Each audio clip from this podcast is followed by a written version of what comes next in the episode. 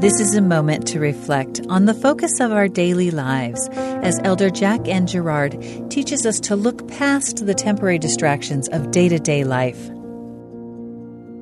We live in a world of information overload dominated by ever increasing distractions that make it more and more difficult to sort through the commotion of this life and focus on things of eternal worth. Our daily lives are bombarded with attention grabbing headlines served up by rapidly changing technologies.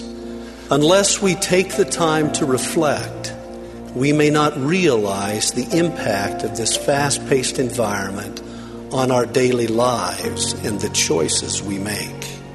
We may find our lives consumed with bursts of information, packaged in memes, videos, and glaring headlines. Although interesting and entertaining, most of these have little to do with our eternal progress. And yet, they shape the way we view our mortal experience.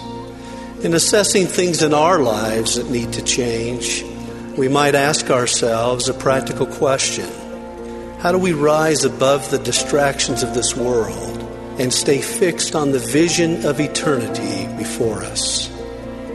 In a 2007 conference address entitled Good, Better, Best, President Dallin H. Oaks taught how to prioritize choices among our many conflicting worldly demands.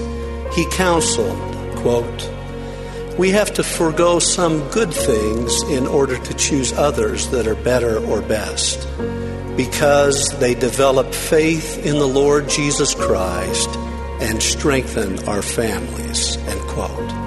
May I suggest that the best things in this life are centered on Jesus Christ and understanding the eternal truths of who He is and who we are in our relationship with Him. As we seek to know the Savior, we should not overlook the fundamental truth of who we are and why we are here. As the well known axiom reminds us, we are not human beings having a spiritual experience. We are spiritual beings having a human experience.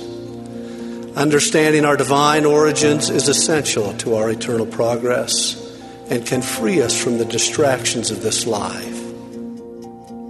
That was an excerpt from Elder Jack N. Gerard's talk, Now is the Time. This is a moment to reflect.